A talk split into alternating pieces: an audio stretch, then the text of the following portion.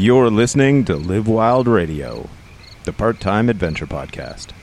Join us as we explore how outdoor adventures build mind, body, and spirit.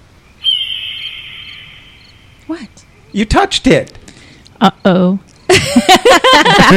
now, we're, now we're going to have to edit out your touch right at the beginning. so, ladies and gentlemen, I'm Winston. We're not ready. We're on. We're recording. I was breathing heavily I know. into this. And whose phone is that? That's yours. oh shit. it's my dad. no, no, we're going to keep all this and we'll just edit pieces here and there in. Because I think this is funny. Wrong. He's trying to call my kids. Tell him to call my. Anyway. Hi, I'm Hi. Catherine. And today, uh, I can't believe you're leaving this in. Well, we're gonna you you edit them, so it's whatever it is. Let's start over. We are starting over. All right. Yeah. Today we've got Sarah Duma. She is a, uh slightly more than part-time adventurer. Um, you know, even though ours is the part-time adventure podcast, Sarah has pretty much made this into more of more of a vocation. We'll say, like a uh, what's another good word? A calling? Would it be a calling? I'm I'm kind of on a mini retirement from everyday life. or you've embraced real life at the expense of like Comfort. the the the matrix life sarah's been is it like somewhere around 75 countries Yeah, and does both through hikes and backpacking treks and does is it are you doing the cdt this year yes. Okay. Uh, CDT is Continental Divide Trail for uh, you muggles out there who aren't backpacking fans. Uh, goes from Mexico to Canada through the Rockies. And then the Pacific Crest Trail is Mexico to Canada through the coastal mountain ranges. And the Adirondack, or Adirondack Trail, I'm an idiot. Appalachian Trail goes uh, from Georgia to Maine in the Appalachian Mountains. So that's the big three. Altogether, they're the Triple Crown. So that's how these things work give a quick little background. Like, obviously, uh, at a certain point, you were a normal person. Yeah, I I've always been an adventurer. I've used my all my vacation time to go to exotic places and seek out new life and new civilizations. But um, in the end of 2015, I had a pulmonary embolism, and that was a life threatening thing that was very unfortunate. And when I was in the hospital, I thought to myself, I need to start checking off my hiking bucket list. So I really buckled down, started saving hard, and in August 2017, I left my work and I've been backpacking and traveling ever since. Okay. So, I guess you basically before that you would fit things in. So, like, what Yeah. kind of before before you sort of quit mundane Muggle life? Um, and by the way, for those uh, who aren't aware. Um, in Harry Potter, they call non-magical people uh, Muggles, uh, whereas I call um, non-outdoorsy, non-climber, non-backpacker people Muggles. So you know, people understand the uh, reference. Uh, so when you left the Muggle life, um, obviously we'll we'll talk about sort of that and how you did it. But uh, before that, what kind of uh, adventures had you done? Um, and sort of how did you how did you make it work with a full time job? I did have one big long leave of absence for eight months. I traveled around the world and I did have a five month leave of absence where I spent four months on the Appalachian Trail and one month doing the Camino de Santiago, the, the main Francés route. But other than that, all my other trips were just between one and three weeks at a time. So I would fit in something like Everest Base Camp, going to Madagascar and hiking around there, going to Ghana and uh, doing village to village trekking, and uh, Venezuela, Colombia, Lost City hike, just anything that was new and exciting and I could fit it in under three weeks, I was up to try it. Cool. When you sort of quit your regular job uh, and started pursuing this more as a lifestyle, if you want to call it, what have you done? The first thing I did was I walked one of the Camino de Santiago routes from Le Puy en Velay in France. And I went down to the Spanish border and then I connected with some other Camino routes there and, and walked there. And the reason why I started off with that, because it's really easy terrain compared to the kind of stuff that you might expect in an American long distance trail. And I was getting into shape. Um, after that, I went to North Korea because that was something on my bucket list. I'd- Okay, I'm going to stop you there. you went to fucking North Korea. yeah. Okay, so when was this again? 20. In uh, October, not last year, but the year. 2016? No, no, No, 2017. Yep. Okay. Yeah. So so um uh aside from, you know, Donald Trump saying, you know, uh, Kim Jong Un is a very good guy. Um He wasn't a good guy to him at that point when I went. Oh, I know, okay. that's the point. okay, so so take us through how because I think a, a, a lot of people understand how you can fly to France and you know walk to Santiago, Spain. How you get into what's for all intents and purposes a open air prison? Um, please tell us how that works. Well, as long as you uh, do not hold a South Korean passport or an American passport and are not a member of uh, military or the press, you're allowed to visit North Korea. Now, you can't just go in on your own. You have to go with an organized group. Reason being is all groups need to be with two guides and one government government monitor at all times. The government monitor is there to watch you and also to watch the other people who are interacting with you. And um, so, if you're you're willing to kind of put up with those kind of strict conditions, you can go online and you can book a trip. Were you doing social media at that time? Uh, yeah, I was uh, posting on YouTube. Now I had absolutely no internet access in North Korea. Of course, they have their own internet. They have the North Korea internet, but you're allowed to film. You're allowed to take photos of anything you want as long as it's not of the military or something that's under construction. Because if it's under construction, it's not finished yet. It's not beautiful, so they don't want the world to see because it's not ready. But other than that, um, it was pretty open. Um, you could chat with people if you wanted to. Most people uh, were very shy, like the waitresses or the people who worked in the hotels. They really didn't want to interact with you very much. But the the guides were super friendly, especially once we drank some rice liqueur and some beer and got into the karaoke. Yeah, that's actually uh, one of those ones that, that I don't think would ever be up on my list to go to.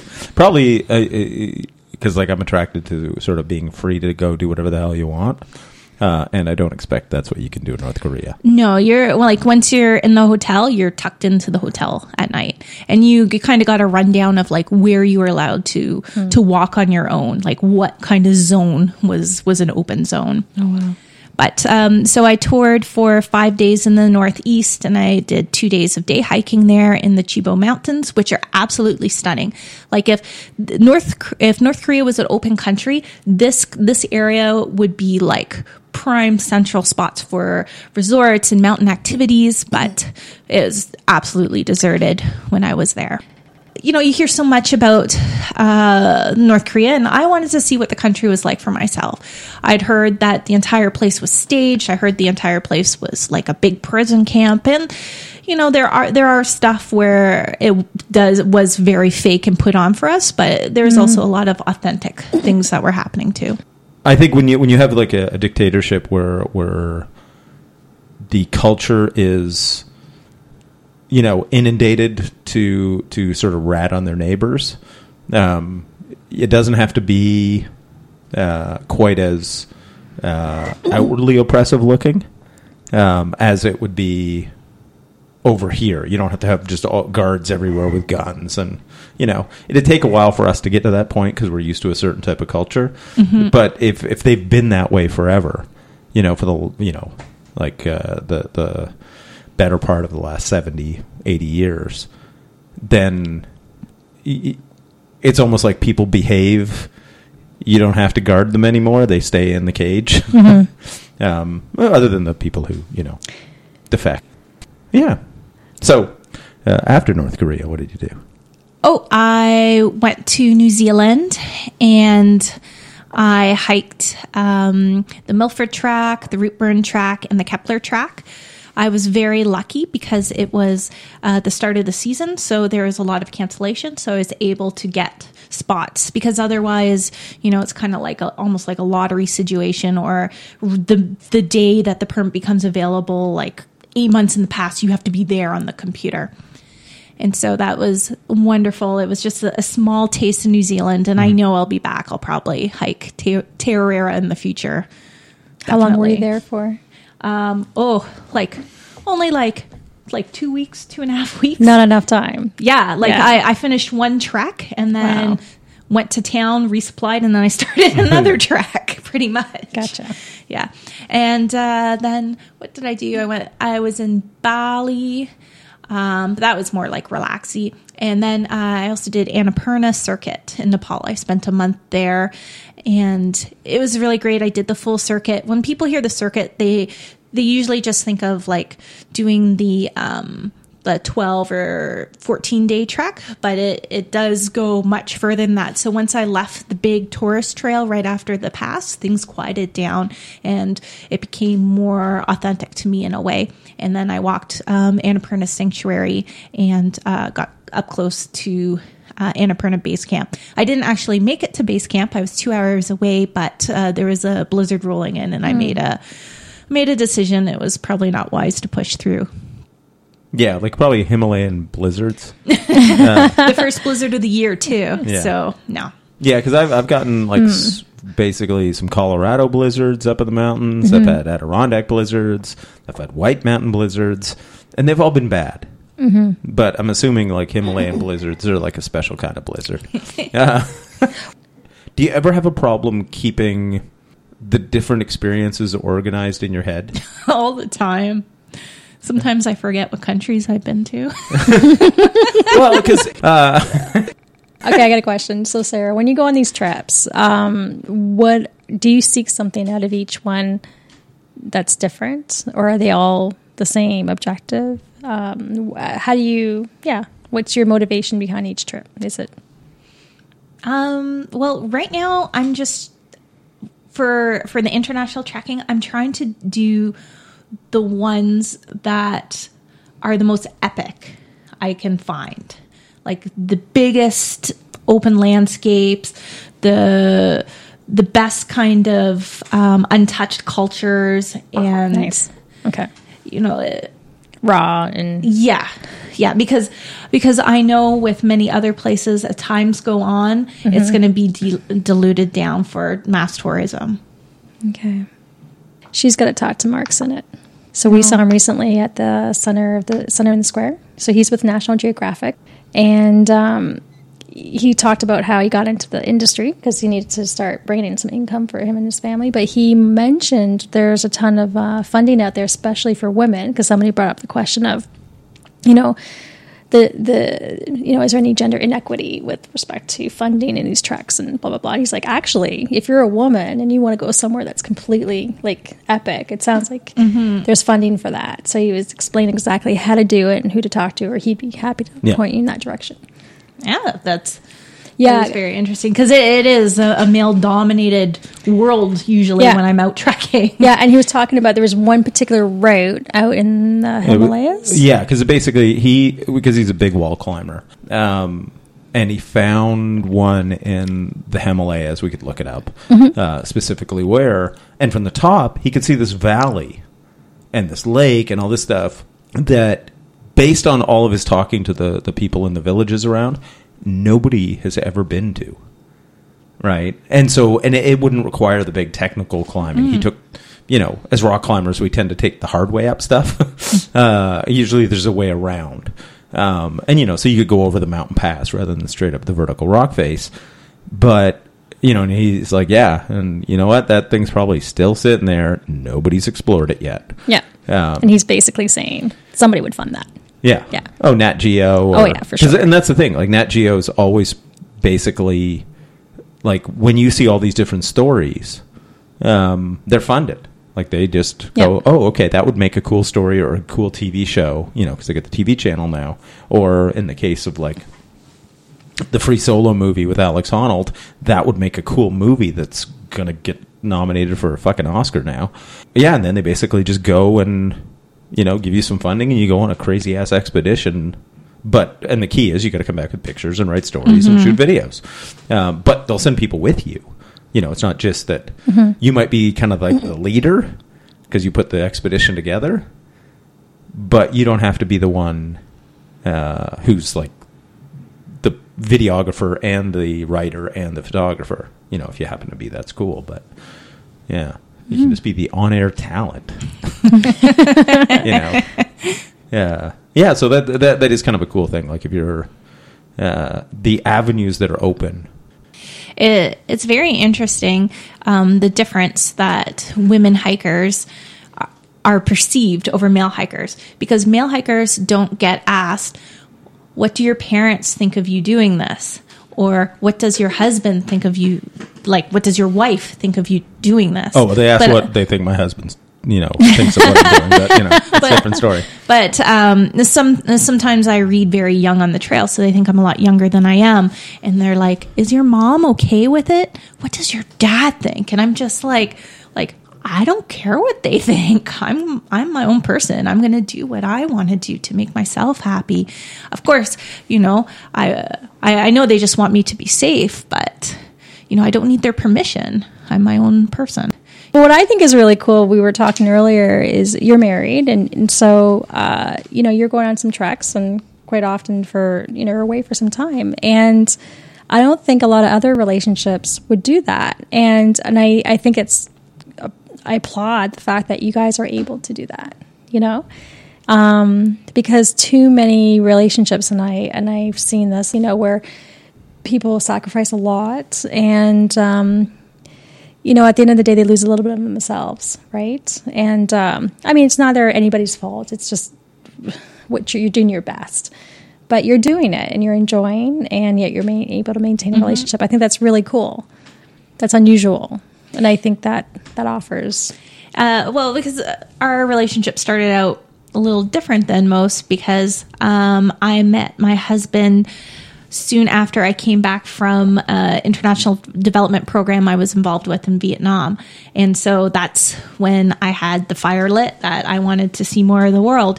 And when we first started dating, he knew that from the start. I warned him, and I was saving up money for my first big trip around the world. And so um, that was going to be uh, 10 months to a year in length that we were going to be apart. And he was cool with that. Uh, and I actually came back after eight months because I missed him too much. Yeah. We've, we've been we've been through these absences and we've survived. He just kind of buckles down with his boys and does baseball trips. So Gotcha. Yeah. I'm fine with that. Yeah. So, what are the most epic dreams that you have right now? Well, I have a very full hiking schedule for this year. Um, I'm around for uh, like a month and a half. is a very long time for me to be home because I had oral surgery on a broken tooth. Um, but as soon as that is healed, I'm going to be off until probably pretty much next Christmas, and I'll only be home for maybe four or five days at a time in between. And so uh, I'm going to do a um, one week trip with my mom and my aunt to Curacao in the Caribbean. So that's not really a hiking trip. We're just renting an apartment and touring around the island and doing some day hikes. And then uh, my husband and I are going to Greece together. And because it's February in Greece, not so much hiking there, but maybe some day hikes, maybe a little bit of village to village. And then um, soon after, I'll be doing the Israel National Trail. So I'm going to walk on foot the entire length of Israel. And it's going to be uh, challenging because the first two days are the, the hardest days of the entire track.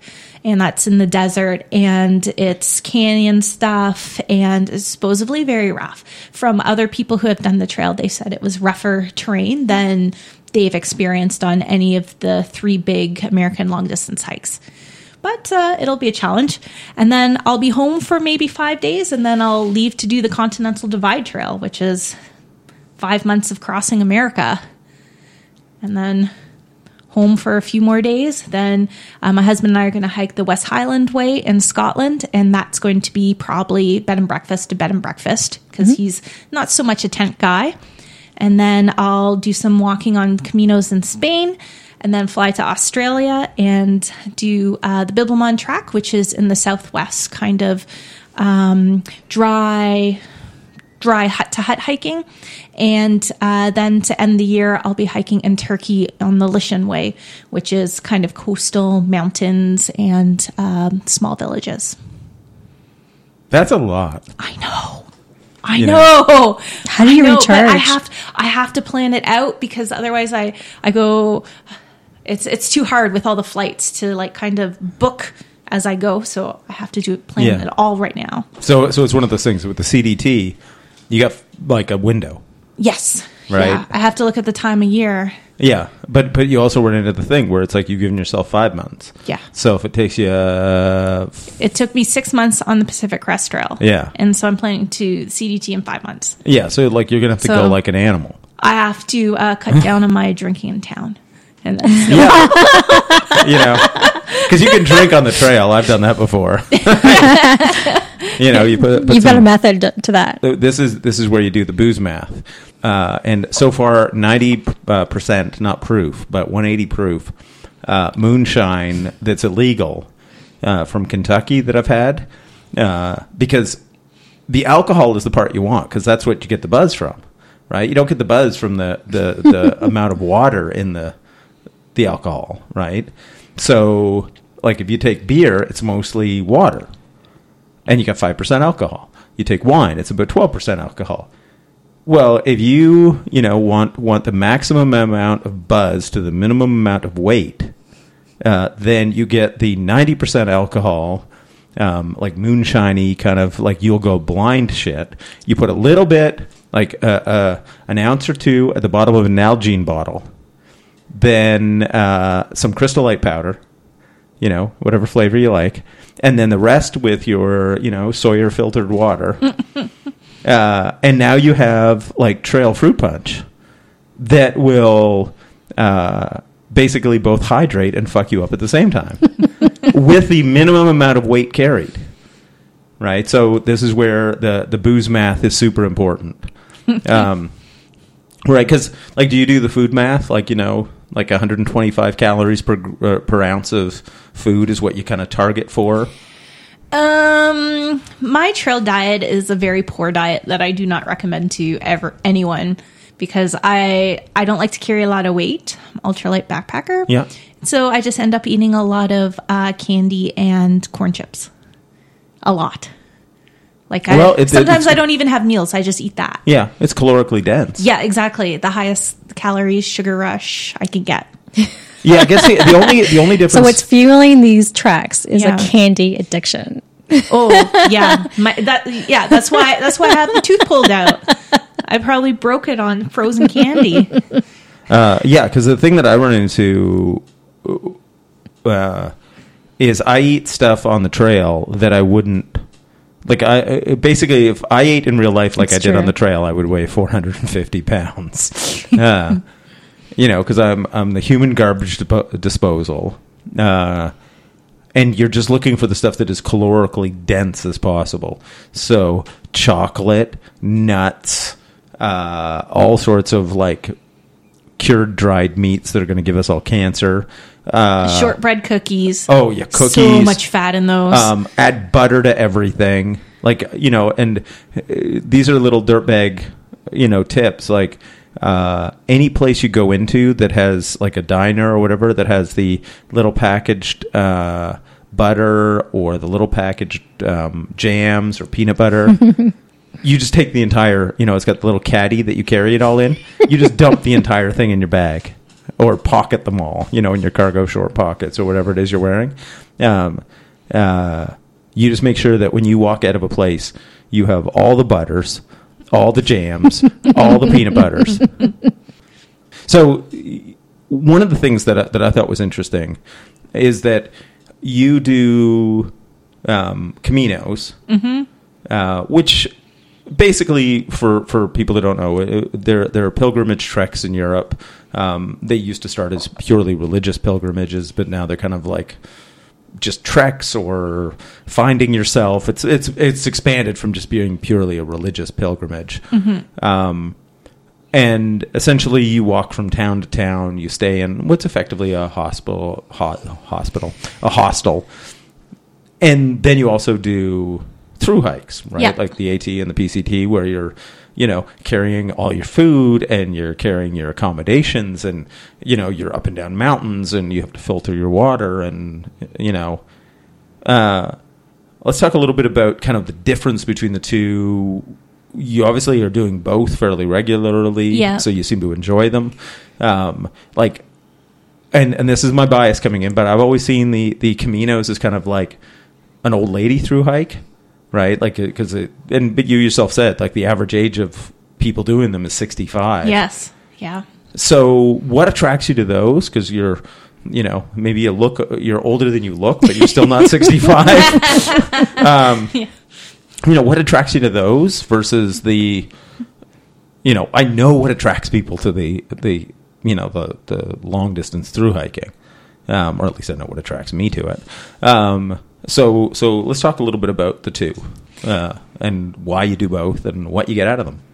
Well, with with the Camino routes, it's um, it's it's more like a more like a holiday. It's kind of like my through hike holiday time because I'm still walking, I'm still putting miles on my feet, um, seeing different landscapes. Most of those landscapes are countryside. There are some wild areas that I do walk through depending on which Camino it is, but majority of it is countryside. But I like knowing in the morning I can get a beautiful cafe con leche. And I like knowing at the end of the day, um, I usually can get a hot shower. I'm usually in a bed and um, I can have a glass of red wine or a cold beer. And so that's, you know, it just kind of makes makes it like like a vacation. Um, but with a through hike, um, you you get your enjoyment out of the challenge of it. You you get the enjoyment out of being self reliant, carrying everything you need, and being you against the wilderness. Um, and it's funny because when when I'm through hiking. I yearn for the Camino, and when I'm on the Camino, I'm like, "Oh man, I just wish I had my tent." So uh, I, I think there's room for both. You don't have to be one or the other. And um, it's and when I'm on the Camino and I talk about through hiking, people are amazed. And then when I when I'm through hiking and I talk about the Camino, people are always intrigued about that too. So I I think once the word gets out there, or when maybe the current crop of through hikers get a little older, they'll be doing a lot of more Caminos because more and more Camino routes are opening up every year. So um, the idea was you left from your house and you made a pilgrimage to Santiago de Compostela, where the remains of St. James are held. And so your house could be anywhere in Europe. So there's Camino routes in Germany and Italy, all over the place. And um, it's great for tourism for these regions. And so they're they're um, painting these yellow arrows because you follow yellow arrows like the white blazes on the Appalachian Trail everywhere. And then the villages are setting up places for people to sleep. So it might, on the popular routes, it's like hostels. But um, on the unpopular routes that I, I choose to walk now, it's. Um, usually just like a, a bed in a town hall kind of thing. It's just like a, a place to crash for the night. And it's fairly basic. Um, but some villages are trying to outdo other villages and they're really stepping up their game by, you know, having like washing machines available. Oh wow! And so they're all going to the same destination. Yeah, they're they're all going towards um, Santiago. They're all pointing that way. So from what, what wherever is you it about. St. James that was such a such a draw? There's got to be other saints around where it's like you can you can you know, but it- but it seems like everything goes to Santiago. Yep, everything. That's that's the direction everyone goes. Yeah, like I'm gonna have to look into that because now my history curiosity's all ramped up. It's because um, you know the because the the Muslims were invading in the Iberian Peninsula, mm-hmm. and but oh, the remains of Saint James are over in Santiago, so let's have the Knights Templar in there to protect and free those areas so the pilgrims can get there. And now it's like getting into conspiracy theories. That's no, awesome. that's, that's really. Oh yeah, yeah, no, no, no. But you know, the Knights Templar, and you know, then Yeah. they got you There's know, like. Black Black Friday, or not mm-hmm. Black Friday, but Friday the 13th um, was unlucky now because uh, that was the day that uh, King and the Pope, and I can't remember the specific kings, but Um, they made up charges theoretically uh, against the Knights Templar and had them all arrested and executed. Oh, history's awesome. Uh, um, but uh, yeah, like I, I never really sort of considered that though because you've done uh, when you did the AT in 2014 then and, and and I was telling you about this earlier, where because you know I did the AT when I was younger, um, it has you know tainted, tainted, tinted, not really tainted, uh, but tinted everything in the sense that you know most people who would go and do a Camino. Uh, from like regular life, it would be like one of the hardest things they've ever done. But because you've done, you know, a, a rugged through hike where you actually had to filter your water and make your own mm-hmm. camp and make your own food and da da da da da, and there was no shower and red wine and a bed, you know, and and baguettes and and you know nice coffee shops and you know all that kind of stuff at the beginning and the end of each day. Because you've experienced that, it sort of reframed what would be one of the hardest things you did into the vacation, Yes, yeah. right? Speaking of type 2 fun, what has been the most challenging thing for you and how have you, you know, dealt with it? One thing I don't like, and even thinking about the Continental Divide Trail, I'm like, oh, I'm not going to like this, is uh, river crossings in the springtime. Because you don't know what kind of snow melt is going to be happening uh, depending on temperatures. And I'm I'm a solo hiker. I'm by myself, and so when I get to a river, I have to you know scout out up and down the river, try and figure out what is going to be my safest crossing, and um, then you know get wet and hope I don't slip on a rock and get swept away because if that happens, you know, I don't think anybody would ever find me again. I'd be I'd just be gone. So here, here's the thing. Uh, first off, uh, when you do river crossings, pack undone.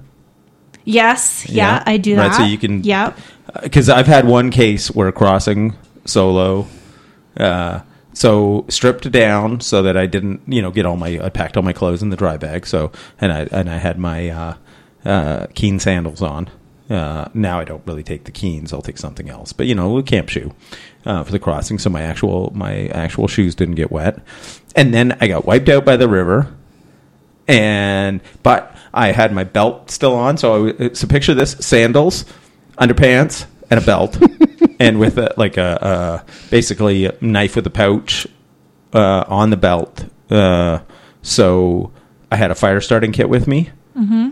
I'd fallen down and fall in a mountain stream, got washed out by the current.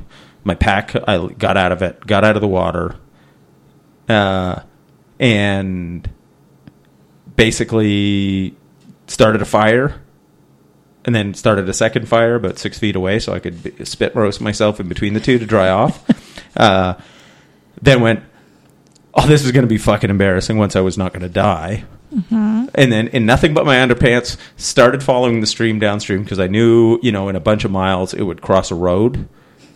And then I would have to hitchhike into town in my underwear So your pack was lost? down because I got out of it. Like I had it undone. I got out of it. It got washed down the stream. But luckily, walking down, I found my pack hung up on some like deadwood a few miles down the stream. wow. I, I dragged it out, got dressed again. And what were the temperatures like? Uh, it was like maybe five Celsius. oh it was, no. and it was overcast and breezy. So if I were like like we would just say you know I had serious nipple action going on like it was uh, if you if you remember George Costanza um, you know it was shrinkage it was just not good. It is funny about the cold, right? Big nipples and then cold. Uh, never mind. Um, so yes, yeah. So you know, you can you can. Uh, I don't recommend it to anybody, but it turns out that if you if you uh, the trick is that if you do get washed away in the current, get your feet aimed downstream. Like turn yourself so that your feet are pointing downstream, mm-hmm. so they're like the shock absorber. You know, so you don't run into anything with your head and then you actually with your arms can actually just by angling adjust your your drift across the current and it washes you over to the shore enough that you mm-hmm. can grab something and get out hmm. so yeah Just try it sometime, you know. yeah practice Simulate. there was there was this one glacier stream that I had to cross that was moving very, very fast, and um, it was it was not a cool crossing. And it, the worst thing about it was downstream was a dead horse. So a horse had tried to cross and died, and its body had swollen up so large. I thought it was a big round boulder because at first I thought, oh, there's a boulder down there. Maybe I'll hop on that and get over the stream. Oh my gosh! And then when when the, then I found out it was a dead horse, I was like, okay, now I got to like really be careful crossing this place. Where was that? It was in uh, Washington State on the Pacific Crest Trail. Wow. So I remember in that movie Wild, where Cheryl Strayed. She Yeah. comes to that point. I think the first few days in the desert, where she comes to a well, a water well, and it's completely empty or a tank. Like, do Yeah. people die of lack of water? Like, is, uh, Uh, on the PCT, you're probably pr- hikers are pro- are going to help you out. Yeah. Like I've given water to people. Lots of my friends have given water to people, and if we Mm-hmm. weren't around, then yeah, those there there's death. There unfortunately there's deaths on the trail every year. There is a hiker that died near the beginning of the trail, and it was um, a cardiac event brought on from dehydration. Mm. Yeah, like i- i- if you don't have experience in the desert and you underestimate it, um, it can fuck you up. Like no two ways about it. Uh, but I think you you do run into that thing where where for as rugged as it is and as you know remote and wild, um, most people make it through. It's like the lady a few years ago on the AT who basically went off the trail to pee. Oh, inchworm. Yeah. Yeah. You know, and it's like as somebody who teaches like wilderness survival and navigation and all these types of classes, it's like, oh, uh, you you read her journal. Like the the list of of preventable mistakes of not having compass, not having maps, not having GPS, not having satellite mm, communication system, not you know, basically having a uh, backtrack way to the trail, right? So that you um, something as simple as put your pole in with like a colorful bandana around it, so you know from a bit of a distance you can see the trail. If you sort of get turned around, you can oh there it is. Because you don't have to be that far to pee. Um, hell, you don't have to be that far to dig a hole and take a dump. Most most people just turn turn their back on the trail and just Pretty pee much. right off the trail. Yeah, Yeah, That's- you know, it's fine. um, uh, yeah. So so you know, with that one, it's the kind of thing where I think it's a thing with you know, particularly the through hikes, because our friend Kaylee. Uh, she ran into the thing where she just went and hiked the PCT, kind of that life reset, but she never backpacked before that, right? So it was she read some stuff, got some gear, and then was a backpacker, you know, like a through hiker. Understanding the pitfalls and the dangers that can happen. Um, the amount of people where it's like, uh, whether it's a bucket list thing, but they're not, you know, they've never done a weekend backpacking trip. Yeah. I, I met quite a few I've met quite a few people at the start of trails that have never spent the night in in their tent. They've never even set up their tent before. It was the first time. Yeah. They've never even lit their stove. No idea what they're doing. Mm-hmm. Yeah, like that.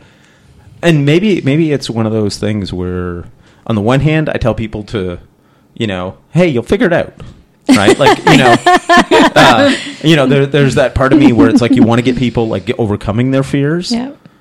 Um, but on the other hand, you want to do so. You know, like you you you want to be like at least have a modicum of preparedness, right? You know how to set up your tent.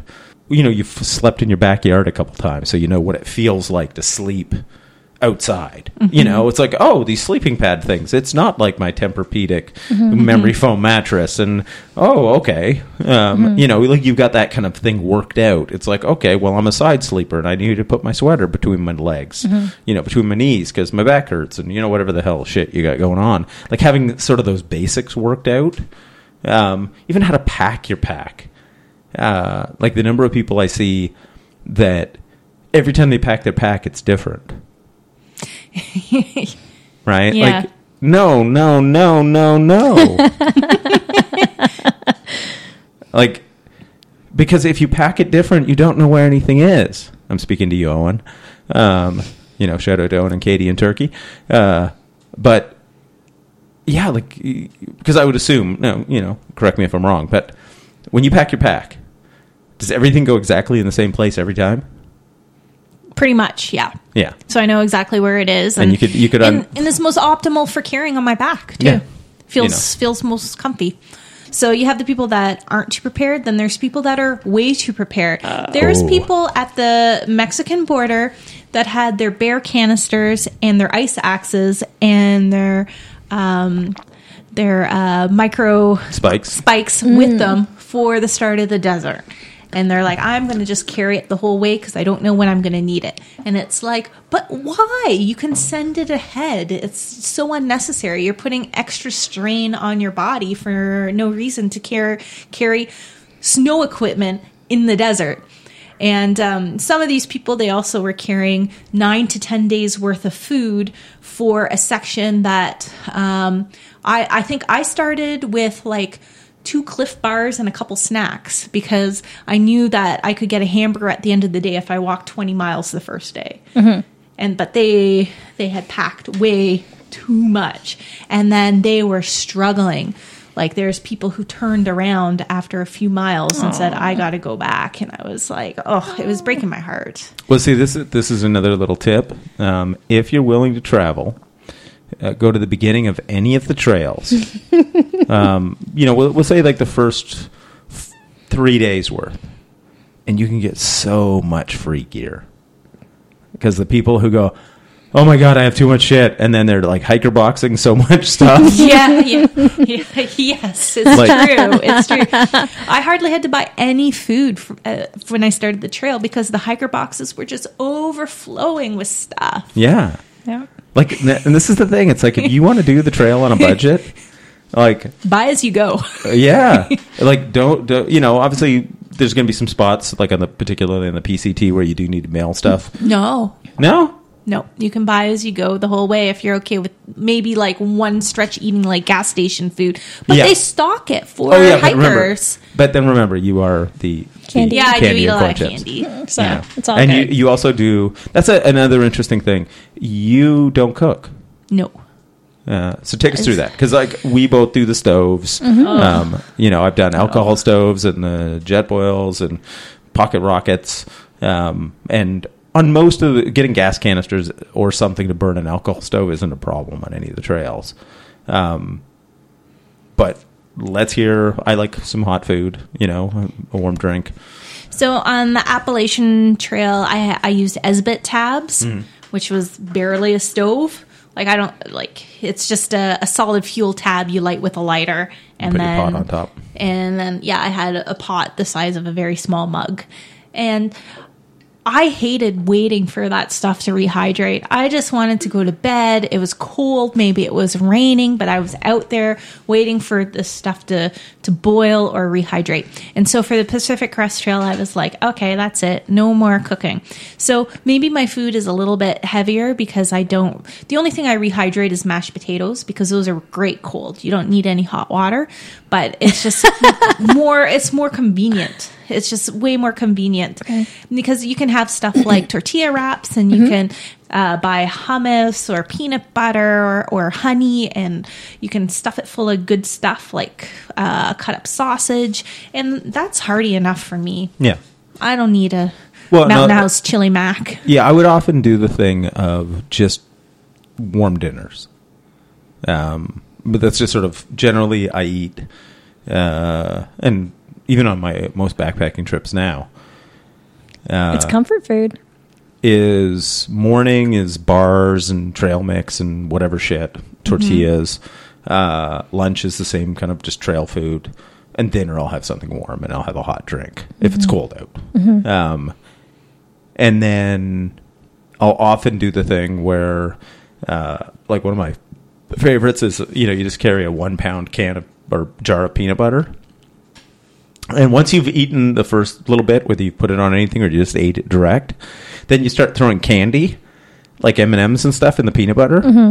Um, so if you get the chocolate M and M's, put them in peanut butter, and then you scoop up M and M's covered in peanut butter. Now you kind of have like extra chocolatey Reese's Pieces.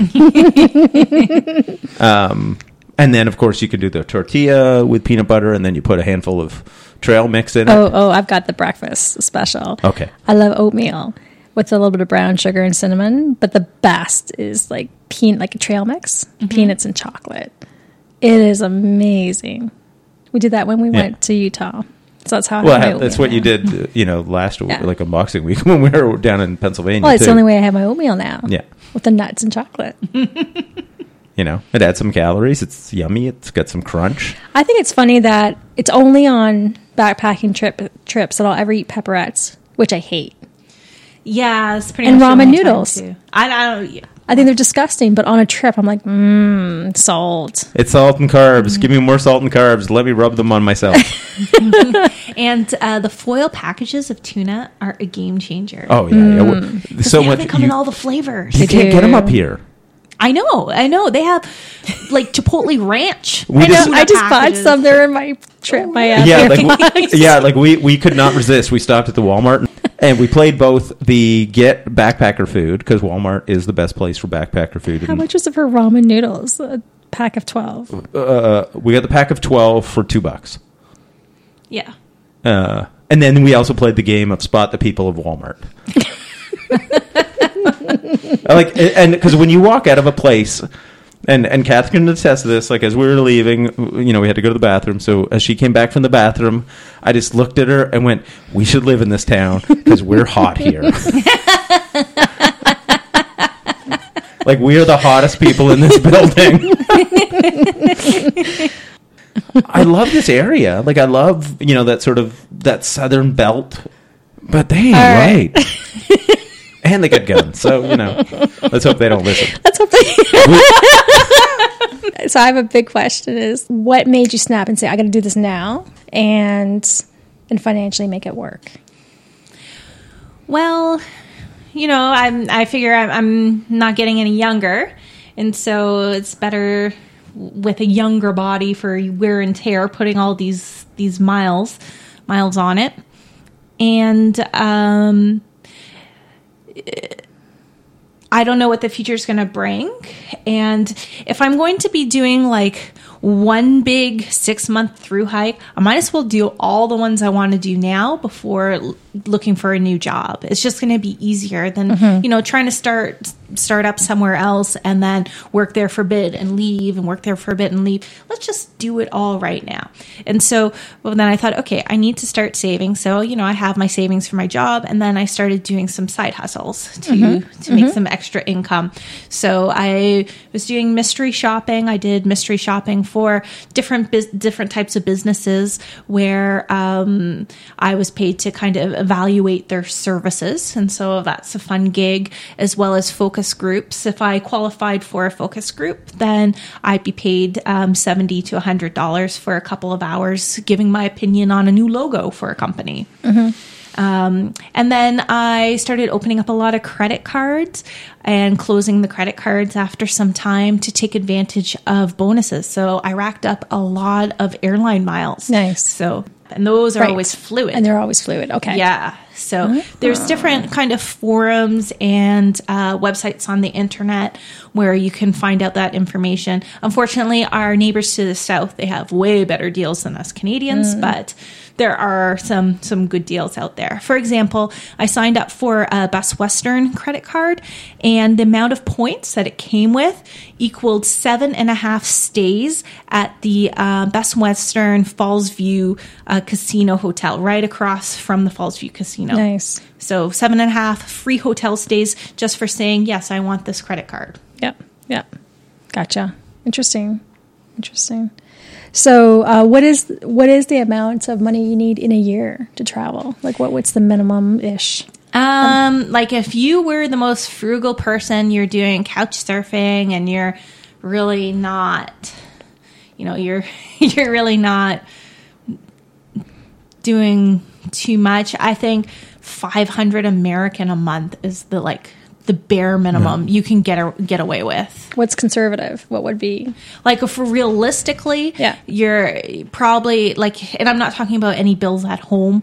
You're probably looking at like a thousand American mm-hmm. a month. Yeah, it's like 12, 1300 Canadian. Mm-hmm. Anyway, let's talk gear. Yeah. Favorite backpack. Yeah, I, I don't have one right now. Um, So when you did when you did the PCT, what what was your backpack? Arc Blast, and I wasn't happy with it. Or no, no, with sorry, that was the AT. Uh, PCT for part of it, I had a Zpacks Nero, which they don't make anymore. Or sorry, a Zero. Now they have the Nero and a Zero, and I had the Catabatic Nick, and uh, it's it's some problems with it too. So I haven't found a perfect backpack. Um, and then tent. Oh, Six Moons Design Skyscape X. Been using it since 2013. It's Cuben fiber tent, weighs uh, 15 ounces. Um, there's been some wear and tear on it, uh, some holes to patch up and stuff, but I really like the design. It's super stable in the wind, so I don't, I don't even think I want to switch to anything else ever again. Yeah, and when you're talking a one pound tent, That's amazing. How much is mine? Three? Five? three and a half. That's pretty cool. Yeah. Well, I should set it up for you sometime. It's- Check it out. They, unfortunately, they don't make it anymore. It's Well, they, they do they do uh, a different version of it. They now. do it in still nylon, not in the. Um, Oh, did I do it in Cuben anymore? uh, no, but Or they the, Dyneema or whatever. Dyneema composite fabric. Uh, yeah. they they may bring it back to their line in the future, but right now it's not available. Yeah, because I know Zpacks do they're like duplex and but the, the thing that sucks with those because I've played with one is they're not freestanding. So if you don't stake it out and you've got like the pole in, Yeah. uh, You need eight. You need eight stakes. Yeah. My tent isn't freestanding, but I only need five. Actually, I only need three really to make it stable. Mm. So that's why I think it's a better design. yeah, And the Zpacks, I find it hard to crawl in and out of. It was hurting my knees. I I had a Zpacks uh, tent, and I didn't like it. Yeah, get and that it's one of the issues you do run into when you're pushing the bleeding edge of lightweight. It's like yes, it's light, like it's awesome in your pack because it doesn't weigh anything, Yeah. but you always have to. There's always some sort of compromises you're making. It's funny we don't run into that with the hammocks though, because like on the hammock side of things, because any of the Eastern North American stuff we generally do hammocks, uh, and you know like the the ultralight whoopie slings, no real downside to those. Cuben fiber tarps over a hammock, right? There's not really any downside. The ultralight, you know, like hammocks are one of the places where you can eh, you might sacrifice a few ounces just having a big enough hammock that you can be comfy in it. Um, but all of the gear that goes with it, uh, you can have like stupid, stupid light, and you've really not had to sacrifice a lot. Uh, shoes, favorite shoes. Um, right now, the Salomon Odyssey Pro because it has a wide toe box and it's developed for long distance hiking, and I can put about 700 miles on them before I need to replace them. Yeah, this is pretty solid. Do you run trekking poles or no trekking poles? Yes, I use um, the Black Diamond women's trail poles. Yeah. Uh, they're aluminum. They're heavier than the carbon fiber stuff, but uh, They're I'm indestructible. yeah, I'm hard on my poles, and if I have a misstep, I want my pole to bend rather than snap. Yep. As a dude, is there any specific gear as a woman that you kind of like would steer somebody towards? Well, the reason why I have the women's pole is because it's lighter than the men's because Yeah. it's not as long. For because I'm 5'8", I don't need like a really long trekking pole. Like so me. If you're, so if you're you're 5'8", then tre- there's no reason not to have the women's poles. That's right. That's why I run the women's sleeping pad.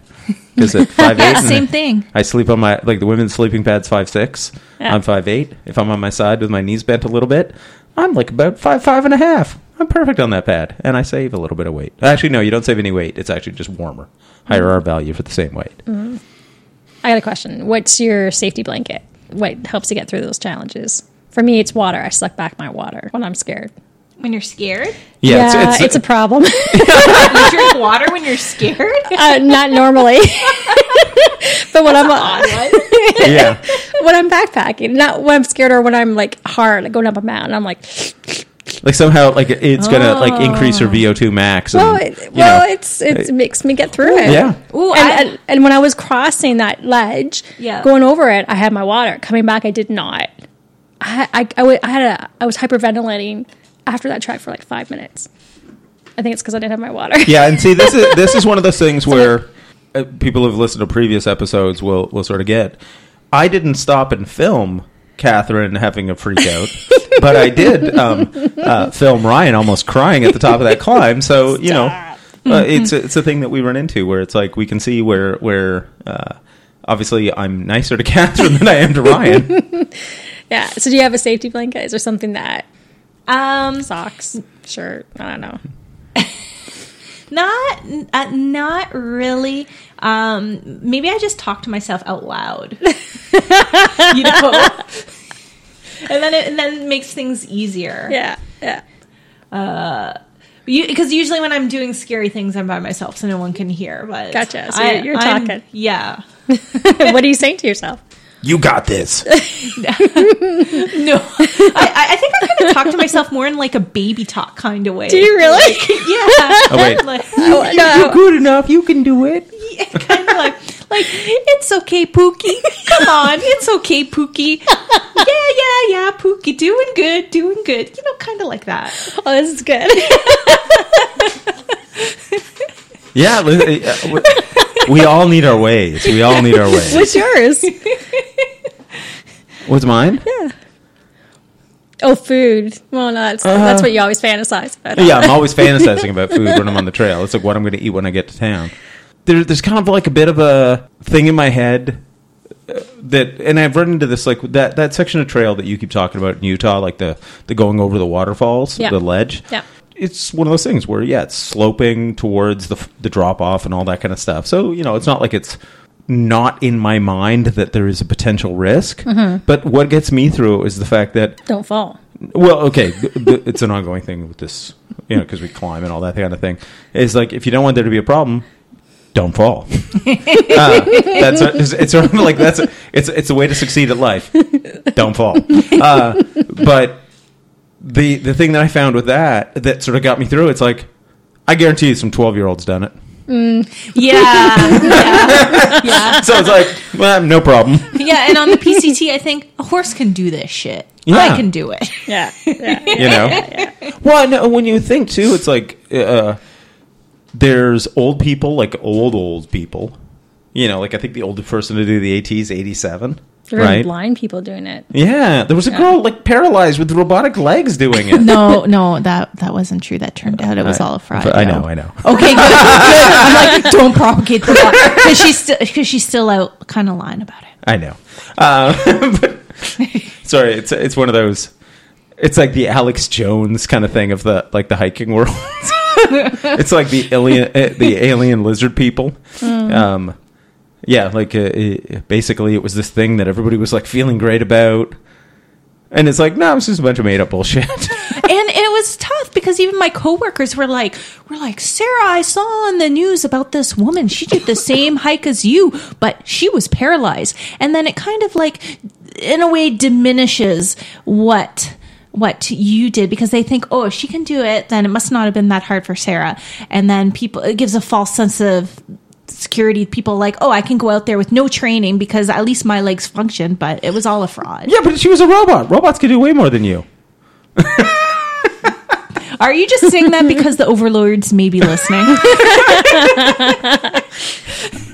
I've No, got a it's- knee brace that actually makes you Yeah. stronger. It's true. when you do those deadlifts. It's like the, the cybernetic girlfriend. Um, but yeah, like it, but it's, it's one of these deals where uh, so that that's actually an interesting thing. We do these things for our own reasons. But do you find yourself like when when something like that happens where you're like, no, no, but it really was hard. No, you got to understand. Um, like you have to acknowledge it. nah, I just think you know nothing, Jon Snow. And Yeah. I just kind of, uh, all right. You've seen that meme. Yes. I shared that all over the fucking internet. yeah. yeah. you know like that that it was just one of those things it's like that is the the why the non-hiking non-climbing world are muggles right? Because it is like and I, I, I, it's it's not that they're bad. It's just they don't understand. A, they don't understand why we do it. They don't understand mm-hmm. how hard it is. They don't understand what you get out of it, and that's sort of one of the things that I kind of find the thing where it's like, okay, they don't understand. That's fine. Like I'm doing this for myself, and I got to mm-hmm. sometimes remind myself of that, you know, because it's like, no, no, like seriously, like uh, what I did was hard. Mm-hmm. You couldn't do it. and then then you, then you have the thing of going, wait, what what the fuck am I doing? I'm a grown man. It doesn't matter if they can do what I can do, and it's like if I you know can do things they can't or they can do things I can't. It's like I can't dunk a basketball. It doesn't make me better than anybody. But it's like there there's sometimes that weird kind of thing where you want them to you know just a, either a understanding that you did a thing, you know, just acknowledge that oh man, I couldn't do that. You know, and it's funny because anytime I hear somebody go, "Oh, I couldn't do that," it's like my first response is, "No, well, you know, if you did some training and you started working, you know, you know, it's like uh, it's totally accessible. Like it's really, you know, it's just one foot in front of the other. Like, and all of a sudden I turn into like a pep talk coach. yeah, it's like people say, "Oh, with your travelings, you're so lucky," and it's like luck had nothing to do with it. uh, Do do with it. I worked hard to save money, and I'm funding this all myself, and uh, I'm putting together all these trips myself, and anyone else can do it too. yeah, when, yeah, when th- those people need it like a bitch slap. Uh, because it's when they see like people see something, and I think it, it, it's a almost like a like a weakness. Oh, that's something somebody doing something that I I couldn't picture myself doing, right? And and making sacrifices I couldn't picture myself making, right? So then it's easier to equate luck Yeah, than it is to go. That person's got their shit together. They're doing a thing that I think is pretty cool. Um, I can't believe you've got all those trips lined up back to back. like that, actually, just hearing Like- that stresses me out. Like, don't get me wrong. That would actually exhaust me. like I would be happy to go do a trip that's the entire year long.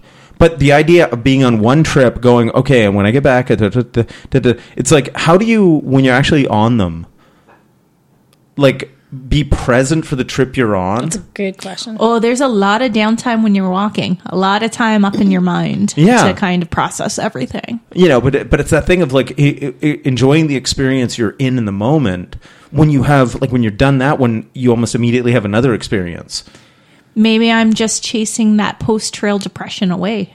Mm, well I was that going to ask okay you about that. well you never have one if you never stop Exactly. because a few days off like four or five days even a week or two right? When you know you got another one you know just getting back on. It might not be back on the trail but it's back on a trail. Yeah. um well hey like it's just a recovery week. You're just taking a, a few zeros in a row. You know when, when you think of a day when you're not hiking like and this is where sort of you've gotten into hiker mode. Oh i'm not, not hiking today. I'm just taking a zero. So, do you think there could be addiction to this? Well, fuck yeah Yes. yeah. Like heroin would be cheaper I'm addicted to walking. Like there's way worse vices in this world than that. yeah like there there there is because there's a jonesing when you're not doing it you know Oh. like there's a certain point when you're done you're like oh fuck thank god i'm done and then it's like it could be two days could be a two weeks but there's sort of a point where you're like what am i doing with my life like uh, uh I, I i haven't walked anywhere like Oh, this is me not being able to exercise for weeks because of this oral surgery. Yeah. I'm going crazy. I'm like, I cannot wait to get back into the gym and go back uh, day hiking around the Kitchener area. you know Craziness. Yeah, like uh, there, there's sort of that thing of developing those habits. The human body is meant to move, mm-hmm. you know, and I think I think that's why there's almost something like about through hiking, caminos, like anything where you're you're traveling on foot, like touches something intrinsic and and almost evolutionary. People on foot walked from Asia across the Bering Land Bridge and that's how North American, you know, early peoples came about, right? They mm-hmm. walked here, mm-hmm. right? People went from Africa to everybody else. Nobody flew. Nobody took their goddamn Tesla. They walked there.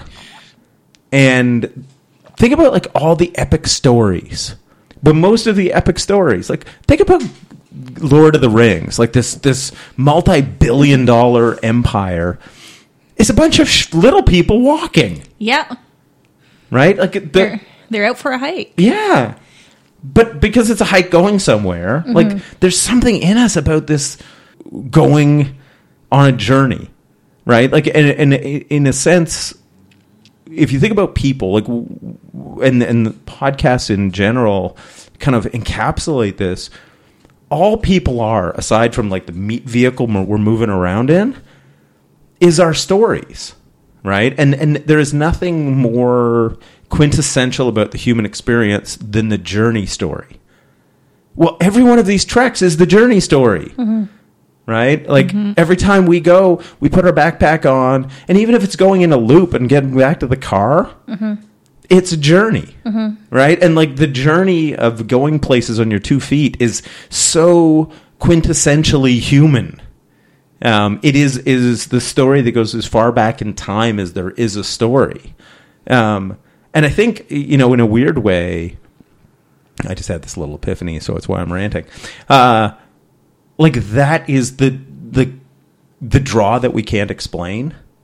You know, like I think going on a journey is what makes us the most human. Once we stepped beyond the point of throwing our poo at each other, um, which now only the Germans do, we run into the thing where where it's human connection and walking places. Like that's fundamentally what makes us human beings. because I- like I've always, uh, and I could be full of shit because sometimes I am. Um, a lot of times I am. But like that's when I'm always thinking about like what is it like why being you know tired and sore and wet and hungry and you know uh, fantasizing about a shower you know and we've talked about how you know when you when you sort of deprive yourself of things then you appreciate them Yeah. Yeah. right? Like you, like if you've been on the trail for a week and you're grimy, like so much that that like it's not just that you're dirty on the skin, but like your pores need to be cleaned out. You know, like What do you fantasize about, Sarah, on the trail? Like when you're you're like, oh, I just want this. Shower beers. Yeah, Taking a hot shower with a cold beer. That's with the, cold best. beer and the oh shower. yeah, yeah, That's yeah, my yeah. thing. I take shower beers Oh to get yeah, to town I've done that That's before. cool. all the time. That's cool. And sometimes I bring Doritos in there too. although wet Doritos like are the most. you put it on the rack. Yeah, yeah, but I, but I've gotten Doritos wet before, and it's like so disappointing. I'm just saying, like, it's like from the highest to the lowest, and like just Oh, man. just by adding water. Most of the time, you know, some water makes things fine. Yeah. I'm about to drink some, but Yeah. uh, Oh, I love uh, taking a dip in the water. I love that. Even especially when it takes your breath away just for a moment. whereas I hate that. I, I hate that too. Do you? Yeah. No, I, I, feel love like being it. cold in the or water. even just dipping your head in the water, you can f- taste your sweat coming off your face, and you're just oh, that's so refreshing. Yeah, that's like- what I fantasize. About. Yeah, it's a, such a funny thing because um, as somebody who handles the cold well, like I like winter, winter mountain climbing. Like some of my best stories are these epics of fighting against the gale force winds and the blizzards and the you know I can barely see you know my hand in front of my face and all that kind of thing. Right? It's cold, cold as shit. Jump into a cold lake, I just feel like fucking kill me. We were in friggin' near Hoover Dam. It was 40 degrees. It was Yeah. so hot. And, And and we it went was to, probably Mead. and the water was probably twenty five Celsius. And I'm like, Okay. oh, yeah, water. Yeah. You know, and it's like hot. Right? And she's like right in the water. Okay, aside from the fact that the beach like- was a bunch of jagged stones, And he's like, getting there, Las like, I'm- Vegas, anything around Vegas, like, you know, Lake Mead. Yeah. A, it's not a lake, it's just a dammed up Colorado River. Um, same thing as Lake Powell. But secondly, uh, beach. Eat my ass. That is not a beach. it's like, let's just put a bunch of. You, you figure out something in the Las Vegas area, right? You know, they've got like fucking fountains over on the strip, and Yeah. they've got like an Eiffel Tower and roller Where's coasters. Yeah, it's like a beach where it's like, ow, ee, ah, ah, ooh, ooh. Rocks. You know, like it literally is like the most jagged shit you could find. Wear your shoes. You know, yeah, I should have worn my shoes. And although we, it was just before a few hours before we were going on the plane, Yeah, yeah. so Which is the best. You get on the plane, you still have sand on you. yeah, she was wearing her bathing suit on the plane.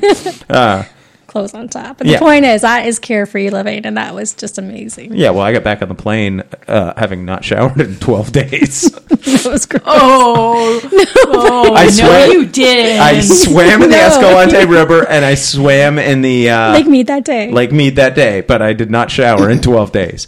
I did have a fresh T-shirt to wear, like my Captain America, like Under Armour stretchy shirt that I wore the entire trip. Because I find it ironic to wear Captain America as a Canadian when I go to the America. Uh, like that was starting to smell like a bit of barnyard. Uh, but I, actually, I really, to the truth, when you're actually down in the Southwest, you don't get as stinky. you don't. No, because it's like because of that dry it's heat, dry, yeah. It, like it evaporates very quickly. Um, Yeah, like on the AT, I think there is mold growing on my clothes. yeah, yeah, like So it's damp and rainy all the time. um, yeah. So we talked a little bit about gear. So is there any like one piece of gear that is like your favoriteest? Uh, you know, you tell people to go out and buy. Well, for me as a woman, it's my pStyle. I will never go on a trip without it because it just makes life so much easier.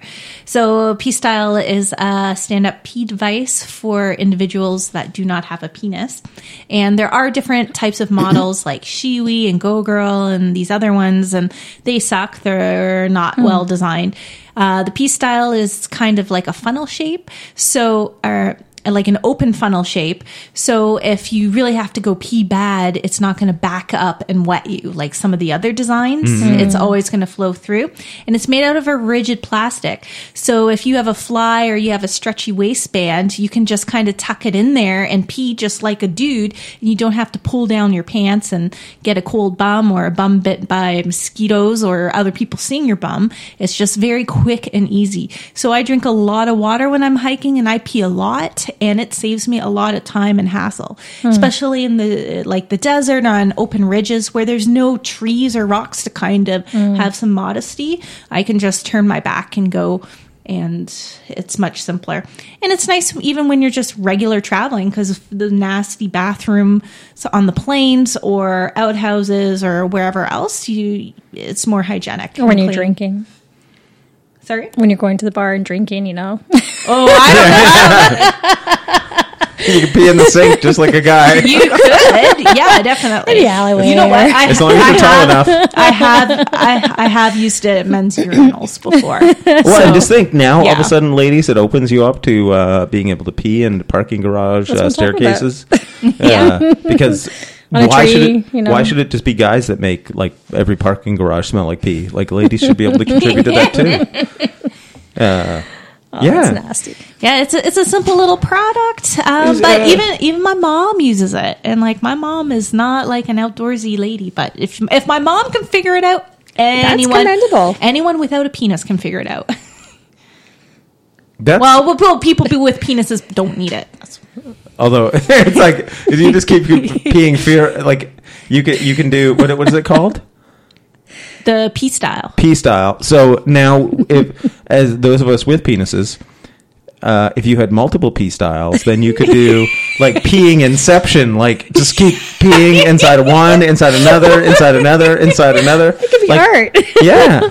Ooh. Now, can you can you like draw your name in the Yeah. snow? Um. Well, my name's Sarah, so it's four letters. So yeah, I could do it. Yeah, Yeah. like a full black. Yeah, because that's that's really the benefit. Aside from not sitting on dirty toilet seats, um, although as a guy, sometimes I am. Like actually earlier today, I was you know playing some Candy Crush on my phone, and I actually sat to pee because that way you know it's hard to pee and play Candy Crush at the same time. so you know, uh, don't judge. Um, but then there there there is that that whole uh, you know benefit of you know being able to stand and pee. Um, because now the, all of the places you can pee that you couldn't pee before. Yeah, and including in your tent, if it's if it's pouring You can have a pee bottle. Yeah, cats and dogs. Can you pull it off when you're driving? No, no, no. I don't need a pee bottle. I can just pee in a Ziploc with the pStyle.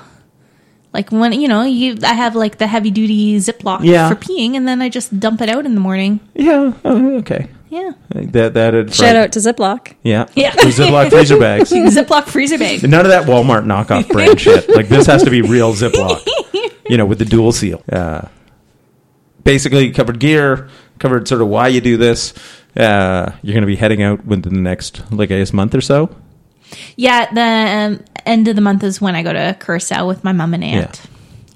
It's funny, like a normal vacation trip. it's like, eh, you know, eh, you know, and you'll, and, you know, you'll have fun and everything, but but like, but it, but it is it's that kind of thing where you sort of go, well, yeah, like it's you know, it's not a through hike or it's not a this or that. You know, it's like the w- sort of the weird jaded thing we get of like you know just going on a it's, well, it's, it's just you know Disney World, like you know, it's like. A, greatest place on earth, but you know, like I've been better. It's like, you know, it's very touristy, very touristy. I, you know, going for the kid, but you know, you know, I'm going to try to get my miles in, but you know, we, we we do become a little uh, uh, a little jaded in a weird way, where it's like, oh, that's nice. You know, like when you hear people tell it, it's like their stories about you know that thing that's it's like oh okay, yeah, that's yeah, yeah, good for you, good for you. And it's like in one of those deals where you, you, or maybe this is when I, when I'm, I'm saying in the royal you, but it's like no, it's me. I'm an asshole. so let's just be honest here. But anyway, uh, I just want to say thank you so much for coming over. Uh, Thanks for dinner. Hey, I'm glad you enjoyed. It was good Uh, having you. If people want to support what you're doing, can they? And how do they do that? Uh, they can check out my YouTube channel, which is uh, www. w.youtube.com and then Backslash. slash and then my name Sarah S A R A D H O O M A Sarah Dhooma. I have over 500 videos on there from North Korea to Nepal to cool. my AT and PCT hikes. Yeah, so thank you very much for coming out. This has been a super fun talk. It's Been awesome. Super inspiring. I've never met anybody that's done as much hiking as you. she should get her But I'll remember that as I'm crossing, doing something challenging to, you know, okay, Pookie. you can do it. She can do it. I can do maybe it. maybe maybe maybe that's where I've been taking the wrong tack. You know, like I'm kind of like you know more like you can do it. You know, maybe maybe I like I got to baby talk you a bit more. You know. So All right. Anyway, if you guys want to see more details about Sarah, check out our website livewildradio.com. It's where we have all of our you know what are the Instagrams and the Facebooks and the YouTubes and you know how this shit works. It's the internet. And uh, so until next time, I'm Winston, And I'm Catherine. and this has been Live Wild Radio. Remember, get out, get dirty, eat out of a garbage can.